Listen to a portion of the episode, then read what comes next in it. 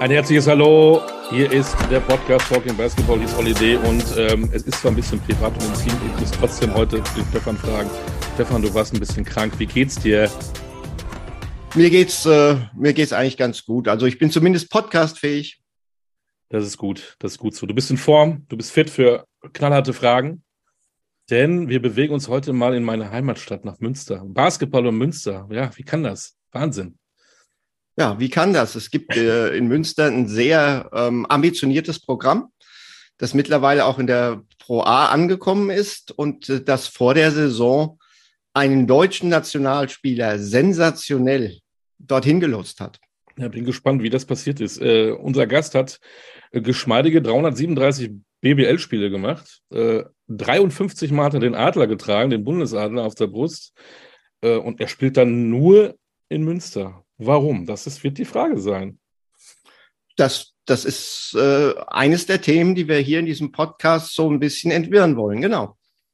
Aber du hast natürlich wieder unsere knallharteste Frage, die es überhaupt gibt, äh, auf den Lippen, denke ich mal. Ich, natürlich. Ich habe die knallharteste Frage auf den Lippen. Lieber Gast, hast du einen zweiten Vornamen? Ja, moin erstmal. Danke für die Einladung. Ähm, ich äh, muss euch enttäuschen, ich habe leider keinen zweiten Vornamen. Schade. Einfach nur Spitznamen. Genau. Da kommt die nächste Frage. Hast du einen Spitznamen? Äh, ein paar. Ein paar? Am, am hartnäckigsten gehalten hat, ist wahrscheinlich äh, auch mein Instagram-Handle, Seifitsch. Ähm, der ist wahrscheinlich am hartnäckigsten, genau. Ja, dann aber, dann stell dich doch mal vor. Wen haben wir denn da? Wir haben einen Berliner Jungen. Genau, ähm, Andi Seifert, gebürtig aus Berlin. Ähm, bei, bei Alba meine ersten Profi-Basketball-Schritte gegangen damals und dann äh, über Trier, Adland, ähm, Bayern und Bayreuth für eine lange Zeit, jetzt in Münster gelandet. Und genau, das hat schon ein kleines Intro gegeben. Ich wollte gerade sagen, das war die Vita von Andi Seifert. Danke. Danke schon alles durchgerattert. Kannst oh. du denn mal, weil das würde mich ja immer freuen, so richtig berlinerisch sprechen? Ja, normalerweise brauche ich da immer ein paar Büchchen für, aber das kriege ich auch für euch jetzt mal hier am, am frühen Morgen hin, kein Problem. Hast du schon ein paar Bierchen getrunken am frühen Morgen? Nein. Nee, nicht. Deswegen war es jetzt. Äh, aber klingt gut. Stefan, kannst du Berlinerisch? Ähm, ja, ich, ich, also ich kann das, äh, kann diesen Dialekt so, so ein bisschen versuchen äh, nachzumachen, aber ich bin kein Berliner wie Andi und ich glaube, äh, da würde ich jetzt klar den kürzeren ziehen und deswegen lasse ich mich auf diesen Wettbewerb nicht ein. Ich glaube, ich kann nur irgendwie, ey, das ist dufte, wa? Mehr kann ich nicht. Das war Berlinerisch ist, das ist dufte, wa? Das ist dufte, genau. Äh, in Be Berlin ein, ein, ein Riesen, äh, meine ich jetzt gar nicht despektierlichen Moloch, da gibt es Unmengen Möglichkeiten, als Kind irgendetwas zu machen. Äh, bist du zum Basketball gekommen, weil du schon 1,50 groß warst, als du geboren worden bist? Oder wie bist du zum Basketball gekommen?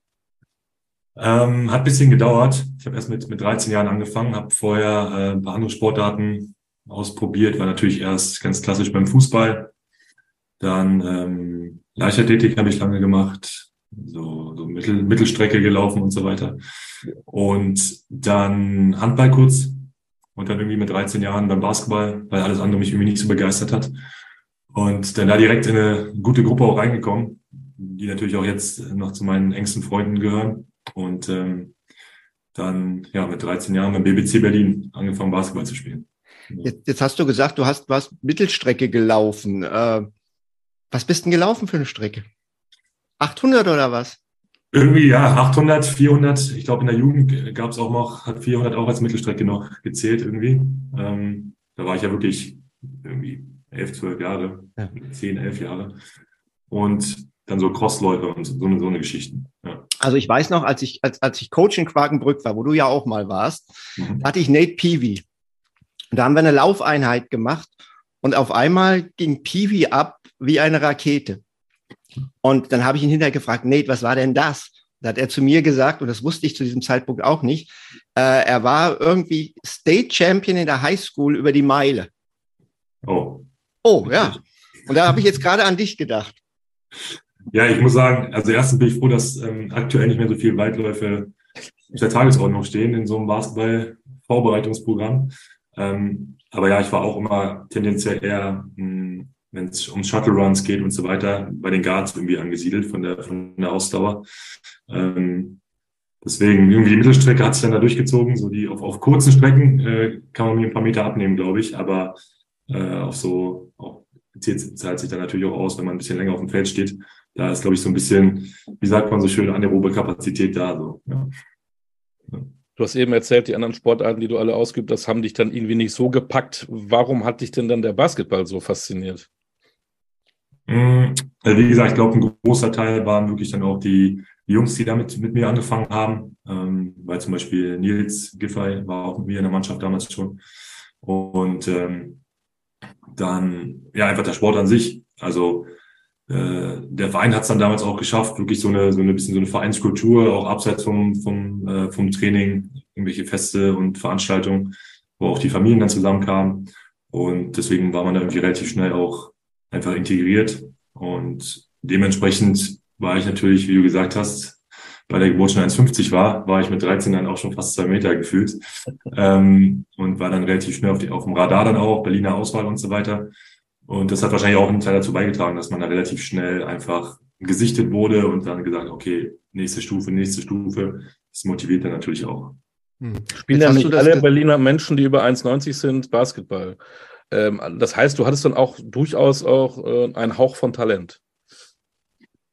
Ja, das hat natürlich dazu beigetragen, dass ich mich immer schon relativ gut äh, bewegen konnte, irgendwie ganz gute Koordination hatte, trotz meiner Größe. Ähm, irgendwie relativ weiche Hände, Bälle fangen konnte, links und rechts abschließen und so weiter.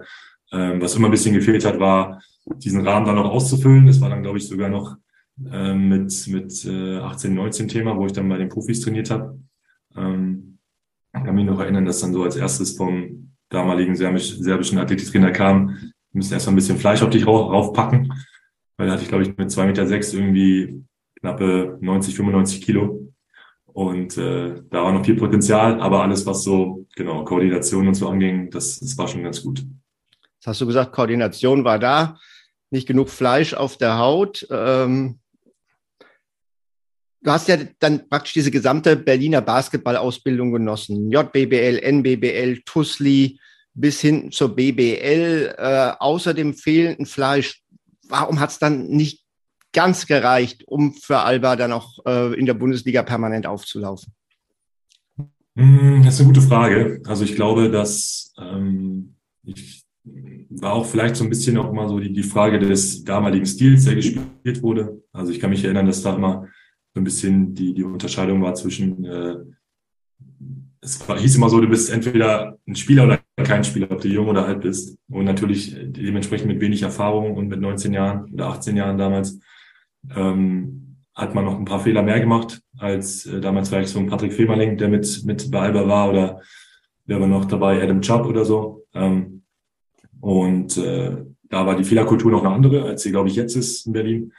Und ähm, wahrscheinlich wäre es spannend zu sehen, wenn ich jetzt in derselben Rolle wäre wie, sagen wir mal, Tim Schneider vor ein paar Jahren. Hm, ob es jetzt anders gelaufen wäre, äh, damals war für mich dann der Schritt klar, okay, ich, ich muss äh, woanders probieren, wirklich meine Erfahrung zu sammeln, um da einen Schritt in die Tür BWL zu machen. Ähm, das war aus meiner Sicht dann irgendwie bei, bei Alba damals nicht so möglich. Und genau, ich glaube, das wäre jetzt vielleicht ein bisschen anders. Damals war es aber für mich relativ klar, das zu machen. Und es hat sich dann auch in Trier relativ schnell dann ähm, ausgezahlt, den Schritt gegangen zu sein, ja. Hen Henrik Rödel hat dich ja nach Trier geholt, der dich ja nun aus Berliner Zeiten ja schon kannte. Ähm, Würdest du ihn als einen Mentor oder deinen Mentor bezeichnen?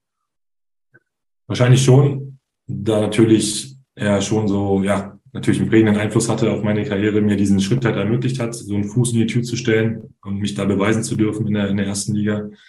Ähm, das ist natürlich immer eine Voraussetzung erstmal. Und äh, klar habe ich die Chance dann auch genutzt und mich da selber freigeschwommen, aber ähm, ja, dadurch, dass er drei Jahre in Trier mein Trainer war und auch an der Entwicklung natürlich maßgeblich teilgehabt hat und auch in Berlin damals, davor schon ähm, mein Trainer war, ähm, in der damals noch Regionalliga, äh, der mich gerade in dieser Phase halt viel begleitet und wir haben auch, selbst wenn wir jetzt nicht in derselben Mannschaft äh, miteinander Kontakt hatten, immer noch Kontakt gehalten, auch jetzt gerade aktuell noch, äh, ist er ja in Ägypten Und wir updaten uns natürlich trotzdem, was, was bei uns so geht. Also genau, das war schon, oder ist auf jeden Fall einer, der mich die ganze Karriere begleitet hat. Hast du in Trier dann auch das erste Mal mit Basti Dore zusammengespielt? War von Anfang an klar, dass ihr beide mal heiraten würdet? ähm, also erste Mal zusammengespielt in der U18-Nationalmannschaft und dann in der U20. Okay, sorry, dann im Verein das erste Mal mit Basti. Okay, genau. aber dann, dann sag doch, war in der U18-Nationalmannschaft schon klar. Das war ja schon klar, es war natürlich Liebe auf den ersten Blick und ähm, dann, äh, wie es immer so ist, mit der Liebe muss natürlich dann auch der, der, Rahmen passen. Da haben wir uns ein paar Jahre aus den, aus den Augen verloren und dann nochmal wieder gefunden. Und spätestens in Trier war es dann klar, dass äh, man irgendwie dann auch in Adland und in Bayreuth äh, wieder zusammenfinden musste natürlich. Ja. Ich will noch mal kurz zurück auf deine Jugend äh, bis hin zum Erwachsensein. Äh, du hast ja gesagt, du warst da mit den Kumpels, der Verein war gut. Äh, du hast also viel Basketball äh, trainiert und hingst mit den, mit, den, mit den Kollegen ab. Äh, wie hat sich das denn eigentlich entwickelt, äh, was die Stundenzahl und Basketball in deinem Leben anging? Hast du dann irgendwann auch viel mehr auch äh, Basketball geschaut im Fernsehen, Videos die reingezogen? Hattest du auf einmal Vorbilder? Was, wie kann man sich das denn vorstellen? Wie hat sich das für dich entwickelt?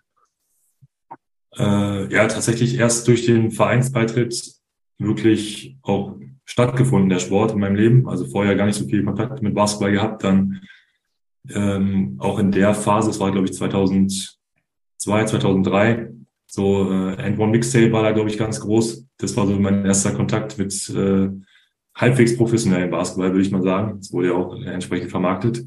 Und dann natürlich ähm, die ganzen Alba-Teams da in den Jahren, 2003, 4, 5 und so weiter, wo man erst selber Fan war, selber auf der, auf der äh, Bank, äh, nicht auf der Bank saß, in, der, in den Zuschauerrängen saß mhm. und ähm, dann damals natürlich Hendrik noch spielen sehen hat, Jovo Stanojevic und wie sie alle hießen, ähm, die man dann äh, auch wahrscheinlich im Training ein bisschen nachgeeifert hat so und äh, dann auch die mehr und mehr die NBA. LeBron James kam ja auch 2003 in die Liga. Äh, und so hat sich jetzt immer so ein bisschen entwickelt, genau. Aber vorher eigentlich wenig, wenig Kontakt mit Basketball gehabt und dann ja auch abseits vom Feld äh, einfach immer alles geguckt, was man gucken konnte damals, ja. Wann war denn für dich der Moment, wo du für dich festgestellt hast, ey, was die Jungs da können, das kann ich vielleicht auch und ich möchte das auch? Oder hattest du auch immer so einen kleinen Plan B in der Tasche? Mmh, also ich hatte dann irgendwann die Möglichkeit, aufs, aufs Sportgymnasium zu wechseln für die letzten beiden Jahre. Ähm, das war dann auch schon so, dass ich, wie gesagt, Berliner Auswahl äh, mit, mit wann wechselt man in die Sekundarstufe 2 mit 16, glaube ich. Genau. Und spätestens dann war es eigentlich ähm, klar, dass ich das zumindest probieren will, gucken will, wie, wie weit es geht. Weil dann gab es auch Vormittagstrainings und dann waren, glaube ich, so der, der Alltag war schon relativ so, wie er dann auch später war, mit mh, hm, sechs bis neunmal Training die Woche. Und mhm. äh, spätestens dann war es wahrscheinlich so, dass man sagt, man geht jetzt den Weg. Man hat natürlich auch in Berlin dann viele Vorbilder gehabt, die das ähm, genauso auch schon gemacht haben. Ähm, über die Auswahl, über Tusli damals, was dann später Albert 2 wurde, MBBL ähm, in den Profikader. Und deswegen war da der Weg in Berlin relativ, relativ klar. Und dann hat man gesagt, gut, dann guckt man mal, ob man das auch schafft. Dann. Gehen wir mal zurück in deiner Vita. Du bist dann aus Trier, wo sich die finanziellen Probleme wahrscheinlich schon abgezeichnet hatten, nach Quakenbrück gewechselt, wo davon nichts zu spüren war und dann am Ende der Saison der Mäzen dann sagt, das war's, ich mache das Buch zu. Äh, hatte ich das wie ein Schlag getroffen? Ja, das kannte ich natürlich so noch nicht, dass da, ähm, also mir war diese Struktur bekannt, dass natürlich da Mäzenstruktur und relativ die, sag ich mal, Sponsorenpyramide relativ auf schmalem Fuß äh, strukturiert war.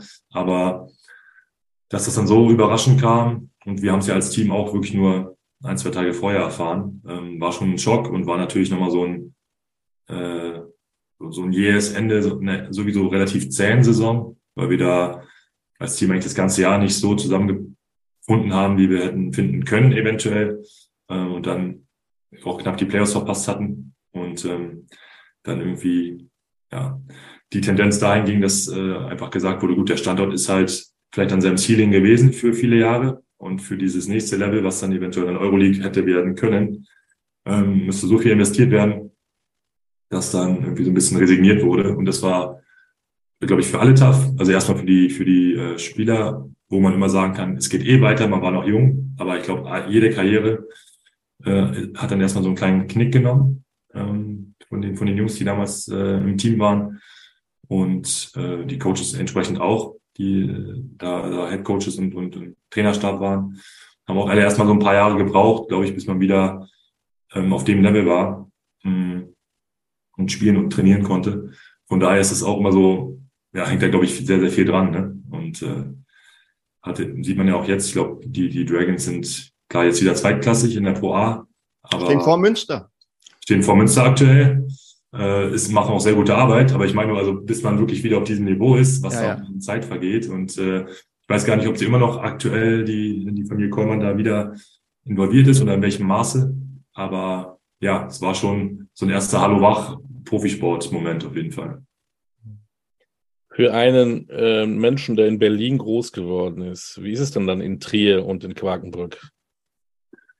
Ähm, ja, also es war natürlich sehr, sehr, sehr, sehr harter Umschwung. Erstmal nach Trier, kleine Stadt, ähm, dann aber relativ viele bekannte Gesichter in Trier gehabt. Wir mit ähm, Yoshi kannte ich ja, Yoshiko Sagu kannte ich aus der MBL, der ist mit nach Trier gekommen.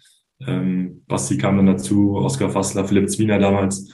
Ähm, die kannte man alle, das heißt, das hilft natürlich immer. Aber ja, das war eine große Umstellung und dann natürlich von Trier nach Quakenbrück noch eine viel, viel größere. Und das war dann auch so, dass bei mir dann irgendwann auch die Grenze der, äh, des fehlenden Lärms erreicht war quasi. Also das war für mich äh, ja sehr schwierig, auch äh, so, so kompakt da irgendwie mit einem zusammen zu wohnen und gar nicht irgendwie mal raus zu können oder was, was anderes sehen zu können. Hm. Und ja, deswegen ist für mich klar, irgendwann äh, zieht es mich eh wieder in die Großstadt, früher oder später. Äh, meine Frau ist ja auch aus Köln, die kommt auch aus einer Großstadt, von daher äh, brauchen wir immer so ein bisschen den Lärm, so ein bisschen auch den Dreck der Großstadt vielleicht. Äh, und das habe ich dann spätestens in, in Quakenbrück gemerkt. Ja. Stefan, du warst ja auch da. Gibt's da nichts in Quakenbrück? Doch, Basketball. Boah. Also die, die, Sache ist die, Olli, wir müssen ja jetzt hier kein, kein Quakenbrück-Podcast machen. Also Quakenbrück ist eine Kleinstadt. Ja. 15.000 Einwohner. Das Großartigste an Quakenbrück sind die Menschen, die extrem gelassen sind, die extrem positiv sind. Ich habe in Quakenbrück noch einen großartigen Freundeskreis äh, und ähm, den ich dann auch mal ähm, demnächst hoffentlich wieder sehen werde. Und ähm, diese Menschen sind mir unheimlich viel wert. Aber wenn du jetzt etwas suchst, wie, ich weiß nicht, Theater, Kino, Konzert. Das Problem ist nicht nur, dass Quakenbrück klein ist, sondern dass auch die nächsten großen Städte weit weg sind. Das ist das Problem. Nicht die Größe, sondern auch dann die Entfernung. Oldenburg und Osnabrück sind eine Dreiviertelstunde bis eine Stunde Fahrzeit. Und dann bist du aber nur in Anführungszeichen in Oldenburg und in Osnabrück. Du bist noch nicht in Bremen. Da hast du noch mal mehr. Und wenn du in Bremen bist, bist du noch nicht in Hamburg. Also das heißt im Klartext, ähm, es ist die Größe in Verbindung damit, dass drumherum auch keine größere Stadt ist. Das ist so, so das Manko. Und wir haben ja auch in Quakenbrück oftmals auch gerade bei den Ausländern danach geguckt, dass wir gesagt haben, wir brauchen äh, gesetztere Spieler vom Alter her, die eine Familie mitbringen, die zu schätzen wissen, diese Ruhe, diese mhm. Strukturen für ihre Kinder und nicht unbedingt Jungs, die 23, 24 sind, die aus dem College raus sind äh, und die noch ein gewisses äh, Interesse an Party haben, dass das dieser älteren Spieler in Anführungszeichen deutlich überschreitet. Ja, gut zusammengefasst, finde ich. Ähm, das natürlich fällt noch mal ein bisschen mehr ins Gewicht, wenn du da ähm, eine Saison hast, die vielleicht nicht so nach den Erwartungen verläuft. Äh, ich glaube, wenn du gewinnst, dann ist das immer so rechtfertigt erstmal alles und zweitens ist das Gemüt natürlich auch ganz anders. Und wenn du halt so ein bisschen nicht diese Erwartungen erfüllst als Team, dann wirst du halt auch an jeder Ecke drauf angesprochen, überall. Ja. Und die ganze Mannschaft, wie Stefan sagt, äh, die ganze Stadt, meine ich, lebt natürlich und atmet Basketball. Das heißt, alle wissen Bescheid.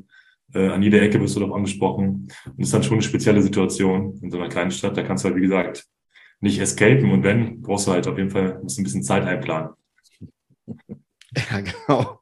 So, jetzt hast du, Entschuldigung. Jetzt hast du gesagt, Andi, ähm, der Lärm der Großstadt hat dir gefehlt. Nach Quakenbrück hast du in München unterschrieben. Was waren da die Beweggründe? Unter anderem der Lärm der Großstadt? Ähm, Vielleicht auch, genau. Äh, Habe ich mir natürlich erhofft, dass es da wieder ein bisschen ähm, mehr Großstadtluft äh, zu schnuppern gibt. Und vor allen Dingen natürlich, wenn da ein Angebot kommt vom, vom FC Bayern, nimmt man das äh, in den meisten Fällen an, denke ich. Und ähm, hatte dann da genau zumindest die Möglichkeit, ähm, auch so eine, Chance ein bisschen vielleicht zu warten, auch vielleicht den Schritt oder den, den Fuß in die Tür Euroleague irgendwie stellen zu können. Ähm, und ja, da probiert mich, äh, mich, mich ja, zu bewerben auf, auf, auf für, für so eine Chance. Und wie es dann auch so ist, ähm, sind äh, in dem halben Jahr, wo ich da war, alle fit geblieben. Ähm, die Rotation ist geblieben, wie sie war. Und dementsprechend waren meine Minuten relativ, äh, relativ klein, relativ wenig. Ähm, und äh, dann war, wuchs mir so ein bisschen irgendwann der, der Wunsch auch, ich war ja auch Mitte 20 und dachte, okay, ich will weiter spielen, weiter Erfahrungen sammeln ähm, und äh, könnte dann vielleicht diese Rolle, wenn man jetzt fünf, sechs Jahre älter ist, bleibt man dann das ganze Jahr in München und, und ähm, sitzt aus und wartet, ob diese Chance kommt. Ähm, und ich wurde dann immer ein bisschen ungeduldig und dachte, ähm, obwohl das natürlich eine, trotzdem noch eine große Organisation ist. Es hat sehr Spaß gemacht, da dabei zu sein. Ähm, dachte aber irgendwann, okay, ich will trotzdem jetzt wieder Verantwortung übernehmen und, äh, und spielen einfach. Ähm, deswegen war das dann relativ von kurzer Dauer da, das, das Engagement. Einer, der bei Alba Berlin gespielt hat und bei Bayern München gespielt hat. Wo sind denn da die größten Unterschiede und wo sind die größten Gemeinsamkeiten? Mm, das ist auch wahrscheinlich schwer zu sagen. Erstens, bei Alba schon lange her ist und Bayern wirklich nur ein halbes Jahr war im Endeffekt. Aber ähm, also vielleicht Gemeinsamkeiten sind, auf, sind natürlich auf der einen Seite, dass man wirklich diesen Druck spürt, jedes Spiel gewinnen zu müssen ähm, und dass einfach im Verein so gelebt wird und natürlich eine ganz andere, ein ganz anderes Selbstverständnis da herrscht, dass ähm, wahrscheinlich Alba noch mehr als die Bayern natürlich damit zu kämpfen hat, auch in einer Großstadt zu sein, wo ganz, ganz viele andere Erstligavereine sind, wo man sich, glaube ich, ganz anders positionieren muss. Ähm, FC Bayern Basketball natürlich an den Fußball, im, im Fußballverein ähm, angegliedert ist und äh, dementsprechend ganz andere Strahlkraft einfach in der Stadt hat. Ähm, und ansonsten im, im, im Verein selbst, glaube ich, wie gesagt, gleich professionell gearbeitet, ganz verschiedene Ansätze, logischerweise. Das war, wie gesagt, als ich in Berlin war noch ein bisschen anders. Das hat sich jetzt, glaube ich, in den letzten Jahren noch eher in die entgegengesetzte Richtung entwickelt. Ähm, wie da Basketball gedacht wird, wie da auch, glaube ich, Sportbusiness gedacht wird. Ähm, und das ist, glaube ich, aktuell der größte Unterschied einfach, ne? wie man da äh, ja, Sport einfach als, als Business sieht. Jetzt ähm,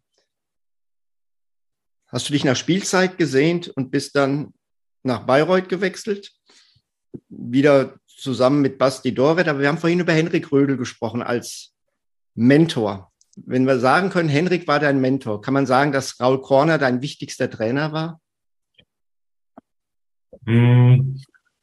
Also in der Zeit war es auf jeden Fall so, dass äh, diese Aussicht dann, also ich habe ja erst ein, ein, halbes Jahr bei unterschrieben bis zum, bis zum Jahresende. Und dann kam so ein bisschen so eine Aufbruchstimmung rein, äh, dass der Etat ein bisschen erhöht werden sollte, dass ähm, mit Raul ein neuer Tra Trainer vorgestellt wurde, der relativ schnell sich auf die Fahne geschrieben hat, auch international spielen zu wollen. Ähm, und das war alles so eine, so eine Aufbruchstimmung, ähm, die man ja irgendwie als Spieler auch sucht. Man will natürlich immer gerne irgendwie am Programm beteiligt sein, am besten mit einer großen Rolle, die äh, ja Zukunft haben oder die zumindest Zukunft irgendwie gestalten wollen. Und ähm, deswegen war es auf jeden Fall eine sehr, sehr, also sechs Jahre hätte ich nicht gedacht, dass ich sechs Jahre im Bayreuth bleibe. Ähm, und die Zusammenarbeit mit Raul war natürlich dann dementsprechend auf so einer Vertrauensbasis von beiden Seiten, dass man immer wusste, okay, ähm, was natürlich wichtig ist als Spieler, dass du das Vertrauen vom Trainer hast, ähm, dass die Verträge dann nochmal verlängert wurden, dass man dann gerade in den ersten Jahren, glaube ich, einen sehr erfolgreichen Basketball auch gespielt hat und ich da diese, ja, meine, meine Stärken gut ausspielen konnte ähm, und gerade auch, was ja Raul, glaube ich, immer ausgezeichnet hat, dieses Scouting, ähm, dass da immer Spieler auf dem Feld standen, die gut miteinander spielen konnten. Ähm, die, wo du auch in der Mannschaft eigentlich selten faule Äpfel irgendwie dabei hattest, die äh, du nur schwer ins Team bekommen hast, sondern dass das immer auch einfach ja, Spaß gemacht hat zu spielen, was ja auch wahrscheinlich nicht notwendig ist im Profisport, aber was auf jeden Fall hilft, glaube ich. Ähm, bin jetzt nicht so ein Verfechter davon zu sagen, man muss abseits des Feldes sich nicht verstehen, Hauptsache man versteht sich auf dem Feld. Ich glaube, wenn das beides passt, äh, sieht man das auf dem Spielfeld auch. Ähm, und äh, von daher war es auf jeden Fall auch ähm, wichtig für mich, dann direkt dort Verantwortung weiter zu bekommen, Vertrauen zu bekommen, um halt nach einer nicht so guten Situation in, äh, in Bayern mich da wieder auch so ein bisschen in den Vordergrund spielen zu dürfen, spielen zu können. Und ähm, genau, habe es ja dann auch dann wieder in die in den Kreis der Nationalmannschaft geschafft. Von daher auf jeden Fall auch ein wichtiger Teil meiner Karriere. Hm. Du hast, du hast ja jetzt ähm, selbst gesagt, du hast nicht unbedingt damit gerechnet, dort sechs Jahre zu bleiben. In diesen sechs Jahren bist du ein Gesicht dieses Vereins geworden. Äh, ich denke mal, zusammen mit den zwei, die wir jetzt schon genannt haben, nämlich mit Raul und mit Basti. Äh, inwieweit äh, ist dir das auch bewusst geworden, welche Gesten, welche äh, Aktionen von Fans, von Menschen aus der Stadt haben dir klar gemacht, wow, hier habe ich aber eine ganz besondere Stellung, eine ganz besondere Bedeutung? Das ist natürlich auch wieder in so einer, ich sag mal, jetzt trotzdem noch eine Kleinstadt, knapp 100.000 Einwohner, ähm, viel, viel spürbarer als in der Großstadt. Also gerade in den ersten Jahren, wo man natürlich, ähm, wie gesagt, als ich hergekommen bin, waren wir im Endeffekt auf dem, ich würde sagen, 13., 14. Platz irgendwie und im ersten Jahr mit, mit Raul waren wir dann direkt auf Platz vier. Das ist natürlich so ein extremer Unterschied, dass da so eine Euphorie in der Stadt war, die dann auch in das Jahr zwei und drei getragen wurde, ähm, wo man immer Teil davon sein durfte, dass man da so viel positive Resonanz bekommen hat, wo man dann schon dachte, okay, das ist schon was Besonderes. Ähm, man sieht sein Gesicht auf Plakaten und so weiter. Äh, alles nicht selbstverständlich. Und ähm, von daher war das schon eine, eine besondere Zeit und hat natürlich immer dazu beigetragen zu sagen, hier will man weiter Teil davon sein, das irgendwie nochmal im nächsten Jahr wiederholen ähm, und probieren diese Zutaten, die es da in den ersten Jahren gab, irgendwie wieder zu kopieren und das nochmal zu schaffen. Und das war was, was mich einfach lange motiviert hat, hier zu bleiben. Ähm, und äh, dann halt auch so einen Standort weiterzuentwickeln über meine Rolle als Spieler hinaus. Also man ist sich da natürlich schon bewusst zu sagen, äh, alles, was man in der Stadt macht, strahlt irgendwie oder hat Verbindung zu diesem Basketballspieler Andy Seifert quasi. Ähm, man hat Kontakte zu Sponsoren, hat, nimmt, über, übernimmt, sage ich mal, Vertriebsaufgaben auch, äh, geht in die Schulen rein, ist dann da so eine Art Jugendtrainer. Also man hat dann nicht nur diese Rolle als, als, als Center, sondern je länger man da ist, glaube ich, äh, ist man auch immer mehr gefühlt Funktionär des Vereins und hat so eine natürlich ganz andere Verantwortung auch, äh, den Standort zu repräsentieren. So. Und das äh, war was, was ähm, ich dann auch, wie gesagt, ganz motivierend fand, ja. Jetzt müssen wir eine journalistische Frage stellen gerade. Wir wollen ja eigentlich gar nicht so aktuell sein, aber ich muss ja fragen, äh, wenn du Bayreuth, wo du äh, dein Herz noch dran hängt, wo du sagst, der, der, der Verein lebt das da alles, das Basketball und du auch den Verein. Ähm, der Gesellschafter geht weg, der Geschäftsführer geht weg. Jetzt sind sie aktuell Tabellenletzter, haben zwei Siege Rückstand auf einen Nicht-Abstiegsplatz. Äh, wie beobachtest du das und was denkst du, was aus diesem Standort wird? Ja, ist natürlich nicht schön, äh, sowas jetzt zu sehen, so, so kurz nach der, nach meiner Abreise quasi aus Bayreuth, äh, so eine Situation zu sehen, wo man in so kurzer Zeit so einen Verfall wie gerade mit, mitbekommt. Ähm, mit relativ vielen Hilfsbotschaften in kurzer Zeit, die auch aus meiner Sicht jetzt äh, von der Kommunikation einfach unglücklich gewählt worden sind, diese äh, der Zeitpunkt einfach. Ähm, und also ich hoffe auf der einen Seite, dass man noch dieses Ruder irgendwie um, rumreißen kann für dieses Jahr äh, und irgendwie es noch schafft, in der ersten Liga zu bleiben. Also, vorausgesetzt, dass die äh, Vision, die halt ist, in der ersten Liga zu bleiben und ähm, den Standort in der ersten Liga wieder aufzubauen. Oder halt man sagt, man wählt jetzt diesen Weg des kontrollierten Abstiegs und baut den Verein dann mit neuen Gesichtern, mit äh, frischem Wind quasi in der zweiten Liga wieder auf, was ein größerer Kraftakt wahrscheinlich wird, ähm, aber was wahrscheinlich dann im Endeffekt auch nachhaltiger ist, gerade wenn es jetzt so einen großen Umbruch gibt, wenn der Geschäftsführer weg ist, Alleingesellschafter, das heißt, du hast ja potenziell äh, viele, viele neue Gesichter. Ich denke aber auch, dass wahrscheinlich erstmal der Geschäftsführer gefunden werden muss bevor du neue Gesellschafter findest, weil ich glaube nicht, dass, oder gut, Emotionen im Sport nochmal anders, aber normalerweise, glaube ich, finden sich weniger Gesellschafter, die eine Einlage tätigen, ohne zu wissen, wer führt denn den Verein. Ähm, und das hat irgendwie in einer kurzen Zeit jetzt, äh, was haben wir jetzt Ende Januar, in vier Monaten zu schaffen, ist äh, eine Herkulesaufgabe. Ähm, und ja, ich bin natürlich äh, am Daumen drücken, dass das gelingt, weil es wäre ja tragisch, wenn es jetzt unkontrolliert vor, vorangeht. Deswegen hoffe ich, dass es da äh, schon in der Hinterhand ähm, Interessenten gibt oder, oder Pläne gibt, Visionen gibt, wie man den Standort vielleicht anders aufbaut, äh, weil es natürlich auch schon von den Voraussetzungen, glaube ich, nicht einfach ist, ähm, ja, hier langfristig auf, auf und die Aussage zu tätigen, wir sind ein Playoff-Team oder wir wollen in die Playoffs als, als Bayreuth, äh, ist, glaube ich, schwierig. Ähm, und ich hoffe, dass man da irgendwie andere Wege findet der Kommunikation und äh, dass der Standort, der auf jeden Fall, man hat es auch gestern, glaube ich, gesehen, gegen Bonn, war die Halle, was, wie viele Leute waren da? 2800 Leute, ähm, nicht ausverkauft, aber sehr, sehr gut besucht, trotz der Saison, wie die verläuft. Ähm, von daher merkt man, die, das Interesse der Zuschauer in Bayreuth ist da ähm, und die, die, die, das Potenzial ist da. Nur genau, wie es gerade umgesetzt wird, ist, glaube ich, von außen echt äh, ein bisschen schmerzhaft zu sehen gerade. Deswegen hoffe ich, dass, wie gesagt, da ein Turnaround passiert. Ich habe da eine Idee. Ich meine, du hast ein Master, de, Masterstudium der Sportökonomie. Du hast da gespielt, du weißt das Gesicht, du bist, hörst da wahrscheinlich auch bald auf. Du bist doch genau der richtige Mann als neuer Geschäftsführer in Bayreuth. Hast nicht Bock? Ähm, er hat mich natürlich, dass du mir das zutraust, aber muss aber sagen, da ist wahrscheinlich der, der Zug abgefahren. Das wäre irgendwie im letzten Jahr, mh, hm, war natürlich auch so ein bisschen, hatte ich im Hinterkopf zu sagen, ich, wenn ich hier verlängere, wenn es einen Entwicklungsplan gibt in die und die Richtung, ähm, dann kann ich mir das vorstellen, hier zu bleiben. Den ähm, gab es nicht. Und deswegen, erstens würde es mich überraschen, wenn es den jetzt auf einmal gibt. Und zweitens habe ich, wie gesagt, mich jetzt auch in andere Richtungen entwickelt und äh, habe das jetzt erstmal nicht, nicht vor, so aktiv im, im Sport zu bleiben. Ähm, und von daher erwarte ich erstmal nicht, dass da eine Anfrage kommt. Ähm, aber klar, also aus meiner Sicht war das, wäre das logisch gewesen nach meiner, nach meinem äh, Masterstudium Sportökonomie, nachdem ich sechs Jahre hier war, mich irgendwie hier zu installieren. Ähm, aber das war, ja, da gab es natürlich Gespräche und die liefen ähm, nicht so, wie ich sie mir vorgestellt habe, sage ich mal.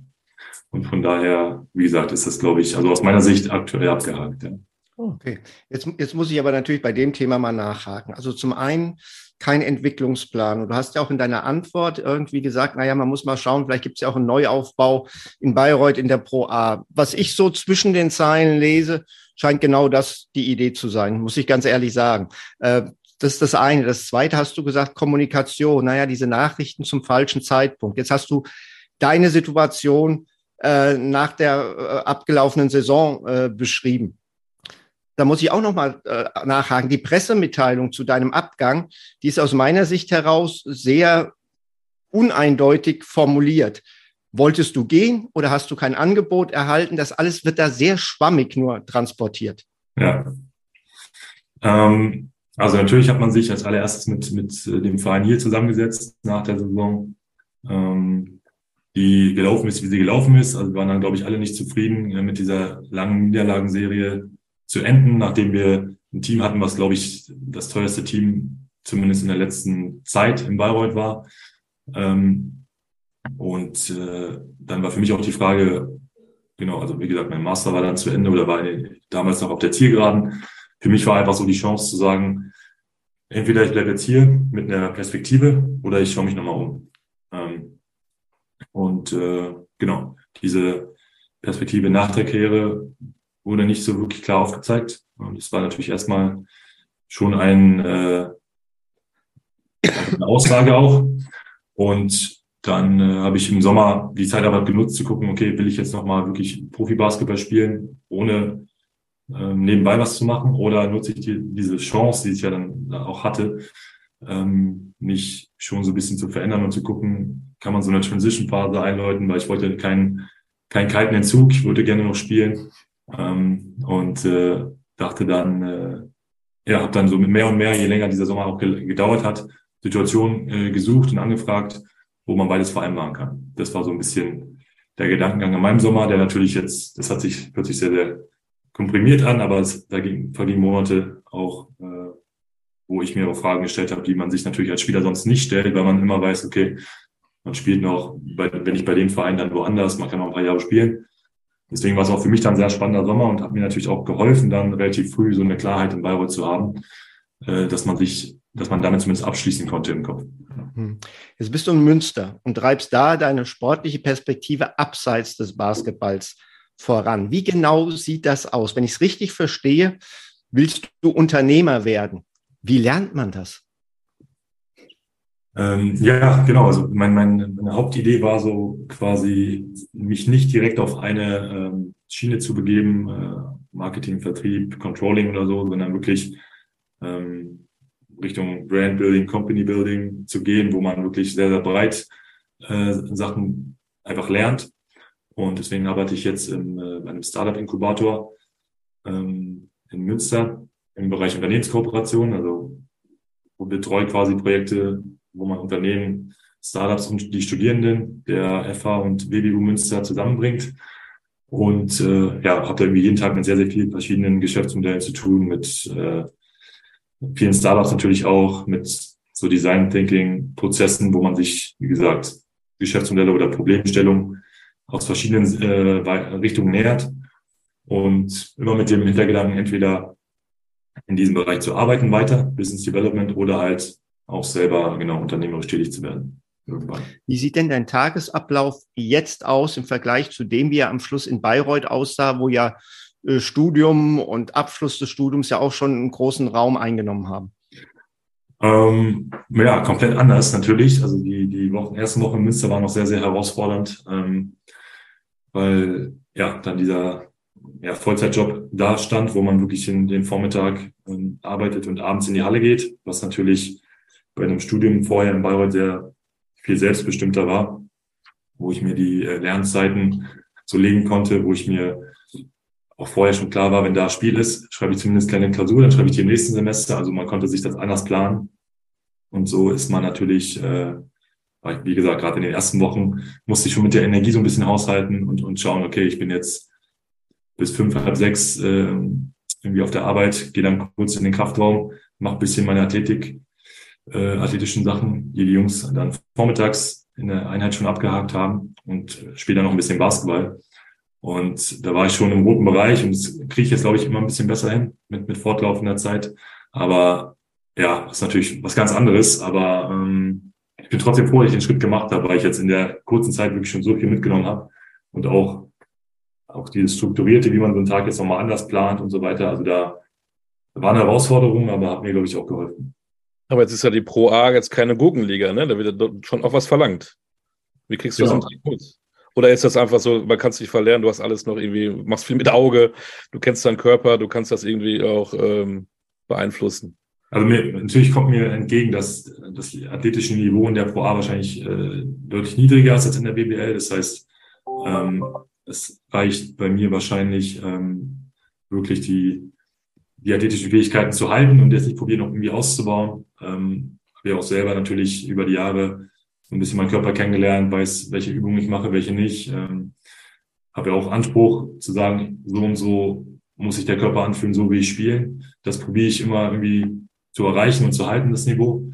Ähm, und ja, das Spiel ist natürlich etwas, etwas langsamer vielleicht. Ähm, ich glaube auch generell, dass so eine etwas größere Rolle mir immer etwas leichter gefallen ist, äh, wenn man viel den Ball in der Hand hat, weil ich, glaube meine Stärken besser ausspielen kann, wenn ich den Ball mehr in der Hand habe als weniger. Ähm, von daher spielt das auch mir in die Karten. Ähm, aber ja, ist natürlich nicht, nicht ohne und ähm, gab es auch Spiele, ja, oder auch Trainingseinheiten natürlich, wo ich dann mh, hm, es vielleicht mal nicht so umsetzen konnte, wie ich wollte. Ähm, und dann so gemerkt habe, okay, vielleicht doch mal da und da einen Schritt zurück oder vielleicht da doch mal eine Trainingseinheit irgendwie vorm Training aussetzen ähm, oder auch vielleicht da mal, so wie heute, einen Tag im Homeoffice sein, um eine ganz andere Art der Recovery nochmal zu kriegen. Also es sind also Learnings einfach, die man dann bekommt. Ja. Ich habe gestern mit einem gesprochen, der hat gesagt, der, der ist ja viel zu gut für die Pro A, der bombt da alles weg. Du hast ja, glaube ich, unwahrscheinlich gutes Tests auch in der Pro A. Ähm, in einer Phase, wo viele Clubs in der ersten Liga im Moment gefühlt gegen den Abstieg spielen, irgendwie die halbe Liga. Wie viele Anrufe hast du denn bekommen? Hey, komm her. Und dann noch ein deutscher Pass, überragend. So einen können wir gut gebrauchen. Hast du Anrufe gekriegt oder hast du das gleich abgeblockt, weil du ja eine ganz andere äh, Lebensphilosophie hast für deine Zukunft?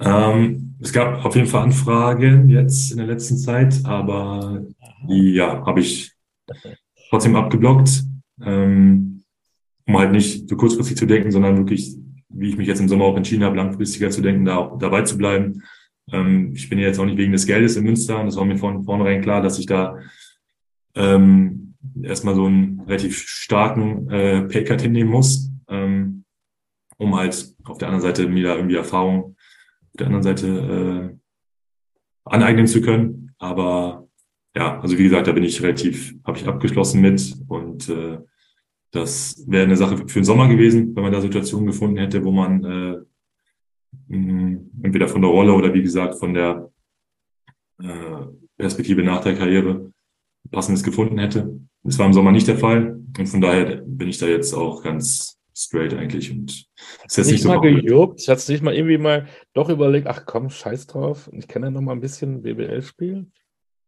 ja, also erstens vom, vom Typ wäre wär das nichts für mich, wirklich zu sagen, ich habe hier probiere gerade ein bisschen was aufzubauen und reiß das dann mit dem, mit dem Allerwertesten wieder ein, weißt du? Okay. Ähm, und äh, wenn man jetzt realistisch ist, würde ich eh lieber ein, zwei Jahre zu früh meine Karriere beenden als ein, zwei Jahre zu spät. Das heißt, ähm, jetzt zu fragen, okay, die Saison und noch zwei weitere Jahre, das wäre wahrscheinlich eh nichts. Ähm, von daher, nee, hat sich das immer relativ schnell, aus meiner Sicht zumindest, äh, wieder, wieder gegeben. Ja. Jetzt hast du gesagt, bis äh, 17.30 Uhr zum Teil Arbeit, dann Halle, äh, Training. Hast du irgendwie Zeit noch für was anderes, dich mal abzulenken? Gibt es noch was anderes außer Basketball und Arbeit im Moment in deinem Alltag? Äh, aktuell ist es tatsächlich weniger. Also wir haben äh, hier in der Mannschaft eine kleine Doppelkopfrunde, mh, hm, wo wir meistens mittwochs zusammenkommen. Und dann natürlich, je nachdem, wo wir spielen oder wann wir spielen am Wochenende, äh, da nochmal Zeit, äh, ein paar Freunde zu sehen. Aber ist schon, wie man sagen würde, straight business jetzt das Jahr. Also da bleibt nicht viel Zeit für sagen wir mal Golf oder große Trips nach Berlin oder so weiter. Ähm, meine Frau ist noch in, in Bayreuth geblieben. Die ähm, sehe ich dann auch weniger als sonst natürlich und probiere da, wenn mal freie Zeit ist, sie dann auch zu sehen.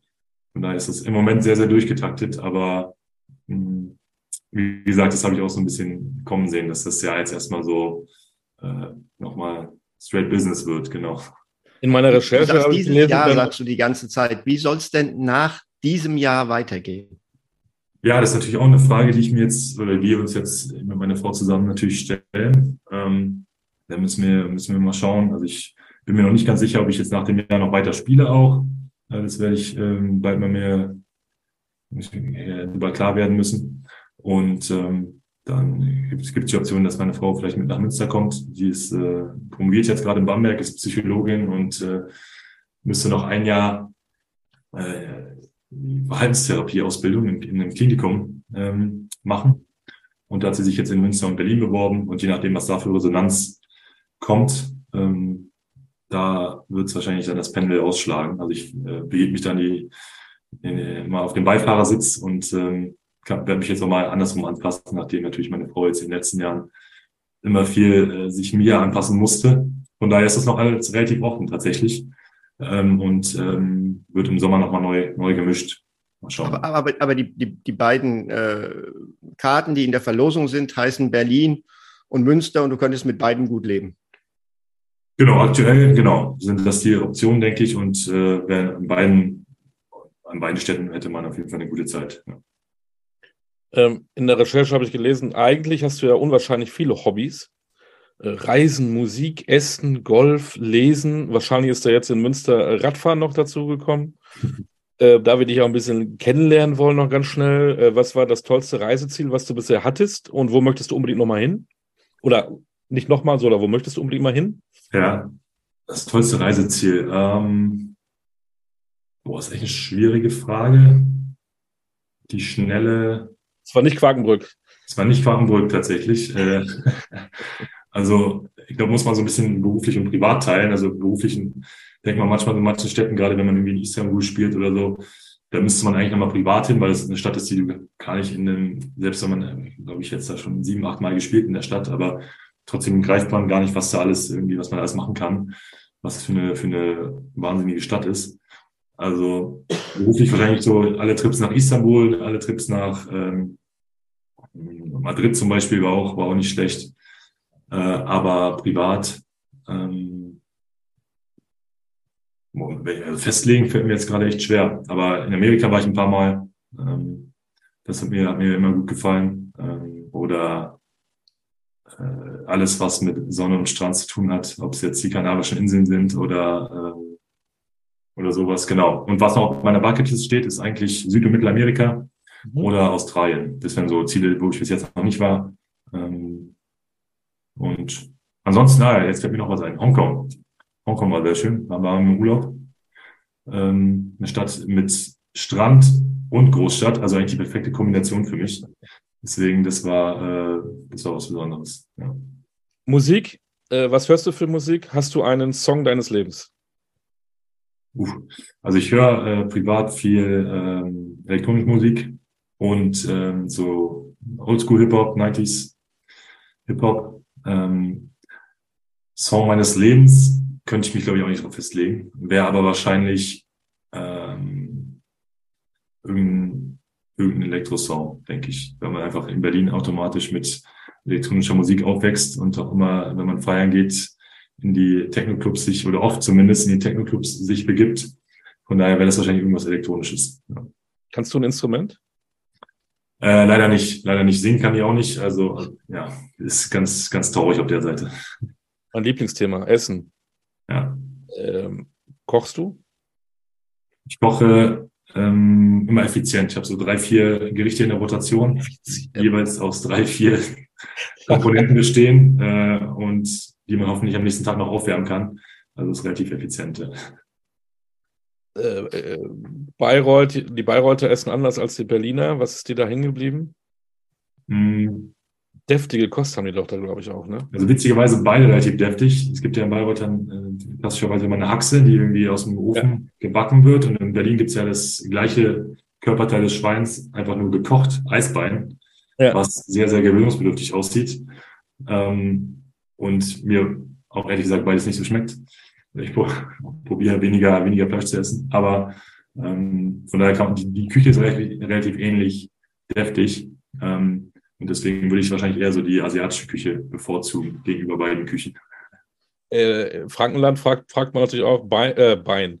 Bier oder Wein? Ähm, ganz klar Bier. Okay. Ähm, Golf das würde man natürlich wieder klischeemäßig sagen, bist du da nicht zu jung für? Ja, es war so ein typisches, äh, so ein Corona-Auswuchs irgendwie auch, weil es war ja irgendwie als erstes wieder möglich und dann viele meiner Jungs in Berlin haben angefangen zu spielen. Äh, Basti hatte hier äh, auch schon angefangen, in Bayreuth zu spielen. Und dann habe ich im letzten, im vorletzten Sommer auch angefangen und äh, mir ein Handicap von 44 zusammengeschustert, was jetzt auch, glaube ich, äh, sehr, sehr weit entfernt ist, weil ich jetzt auch ein halbes Jahr nicht gespielt habe. Aber fand ich immer sehr entspannt, nach einem, nach einem Spieltag irgendwie auf die, auf die, auf die Runde zu gehen, ein bisschen äh, Quatsch zu labern und mal nicht am Basketball zu denken, sondern nur zwei bis vier Stunden, je nachdem wie groß die Runde ist, ähm, mal abzuschalten. Und deswegen werde ich auf jeden Fall weiter verfolgen, die Golfkarriere. Dann haben wir noch Lesen. Äh, hast du einen ähm, Buchtipp für uns? Hm, aktuell lese ich leider eigentlich gar nichts. Von daher wirklich keinen aktuellen Buchtipp. Ich glaube, in irgendeinem äh, Steckbrief habe ich mal gesagt, das Café am Rande der Welt. Aber das ist, glaube ich, kein wirklicher Tipp. Das kennt, glaube ich, jeder. Von daher muss ich da leider enttäuschen. Schade. Letzte Frage, die ich habe äh, in diesem investigativen äh, Interview. Was ist die größte Macke von Basti Doret? Die größte Macke von Basti Doret ähm, ist, dass er sich eigentlich immer vorm Spiel Gnocchi mit Pesto reinhaut, ohne alles andere. Und das finde ich relativ nasty. Aber das macht er irgendwie. Ja. Okay. Also von meiner Seite keine Frage mehr offen. Stefan, hast du da was? Radfahren. Äh, wie kommst du in so einer Radfahrerstadt zurecht? Ich komme ja aus Münster. Ähm, ich habe ja alles mit dem Fahrrad gemacht. Äh, bei Wind und Wetter, egal. Sturm, Schnee, Sonne, 50 Grad, minus 50 Grad, egal. Äh, ja. Die Kiste Bier hinten auf dem Gepäckträger, alles, alles mit dem Fahrrad gemacht. Wie kommst du da mit dem Rad zurecht? Ähm, sehr gut. Ich war in Bayreuth auch mit dem Fahrrad unterwegs. Das sind ja auch relativ kurze Wege. Habe hier strategisch gut zwischen Halle und Uni gewohnt und ähm, da in Münster jetzt auch, äh, glaube ich, nur zwei Minuten zur Arbeit und ähm, in, äh, und zur Halle auch nicht weit. Von daher keine große Umstellung für mich. Wunderbar. So, aber jetzt allerletzte Frage. Wo okay. siehst du dich in zehn Jahren? Was machst du beruflich? Wo, wo wirst du sein? Ist das für dich in irgendeiner Form absehbar oder ist das so eine Wundertüte, äh, die sich irgendwann öffnen wird? Also der Plan ist jetzt erstmal, ähm, ja, mir so viel wie möglich Erfahrung und irgendwie Verantwortung im Businessbereich irgendwie anzueignen, äh, zu bekommen. Und vielleicht auch erstmal ein, zwei Schritte weg vom, vom Sport zu nehmen und dann äh, das dann später irgendwie zu kombinieren. Ich glaube, mein Netzwerk und so weiter im Sport werde ich nicht, nicht verlieren. Ähm, und wenn ich dann ähm, vielleicht schon ein paar Erfolge auf der anderen Seite vorweisen kann, dass man dann so ein bisschen ein Alleinstellungsmerkmal hat und vielleicht dann nochmal ähm, als Funktionär am Sport irgendwie eine Rolle spielen kann. Ähm, ob es jetzt auf Vereinsebene oder Ligaebene oder auf der anderen Seite vielleicht bei äh, im Sponsoring-Bereich, Sportartikelhersteller oder so. Also ich kann mir, will dann, glaube ich, immer wieder Kontakt zum Sport auch haben, aber jetzt in den ersten Jahren aktuell zumindest der Plan bewusst ein bisschen weg vom, vom Kernthema Sport, um da äh, auch einfach auch gechallenged zu werden in anderen Bereichen. Genau. Hochspannend. Es ist echt hochspannend. Äh, Überschrift äh, habe ich immer gelesen, vom Profisportler zum Unternehmer. Äh, wir werden das verfolgen. Wir werden, das ist, ne? Vielleicht ein gutes Vorbild für uns. Nicht als Profisportler, aber vielleicht schaffen wir das ja auch mal. Ich weiß nicht, was du machen willst, Stefan, später als Unternehmer, keine Ahnung. Äh, ja, ich bin ja auch nur äh, weiß ich gar nicht, 25 äh, Jahre älter als Andi. Also ich bin genau in der gleichen Lebenssituation. Ich kann mir das auch so alles noch so zurecht äh, äh, bisschen legen. Und ähm, von daher, genau, schaue ich mir das alle mal an. Ja, wunderbar. Bin gespannt. Ich verfolge den Podcast auch weiter natürlich. Ja, natürlich. Und dann hören wir uns vielleicht mal wieder, wie alles so gelaufen ist, Andi. Vielen Dank für deine Zeit. Gerne. Wir möchten natürlich, dass deine äh, Ziele beruflicher und privater alle in Erfüllung gehen, logisch. Und das Wichtigste immer, ähm, bleib gesund. Danke. Ihr auch. Grüß mir Münster. Grüß mir ja. mal schönes Münster. Danke, ja? Andi. Bis bald. Bis bald. Ciao, ciao. Das mal, mach's gut. Das war der Podcast Talking Pet. Was rede ich denn da? Talking, das war der Podcast Talking Basketball mit Stefan Koch und Andi Seifert. Ich verabschiede mich, Olli Tütschke. Bis bald, wir hören uns, Stefan, und dir noch weiterhin äh, gute Besserung. Danke, Olli. Ciao.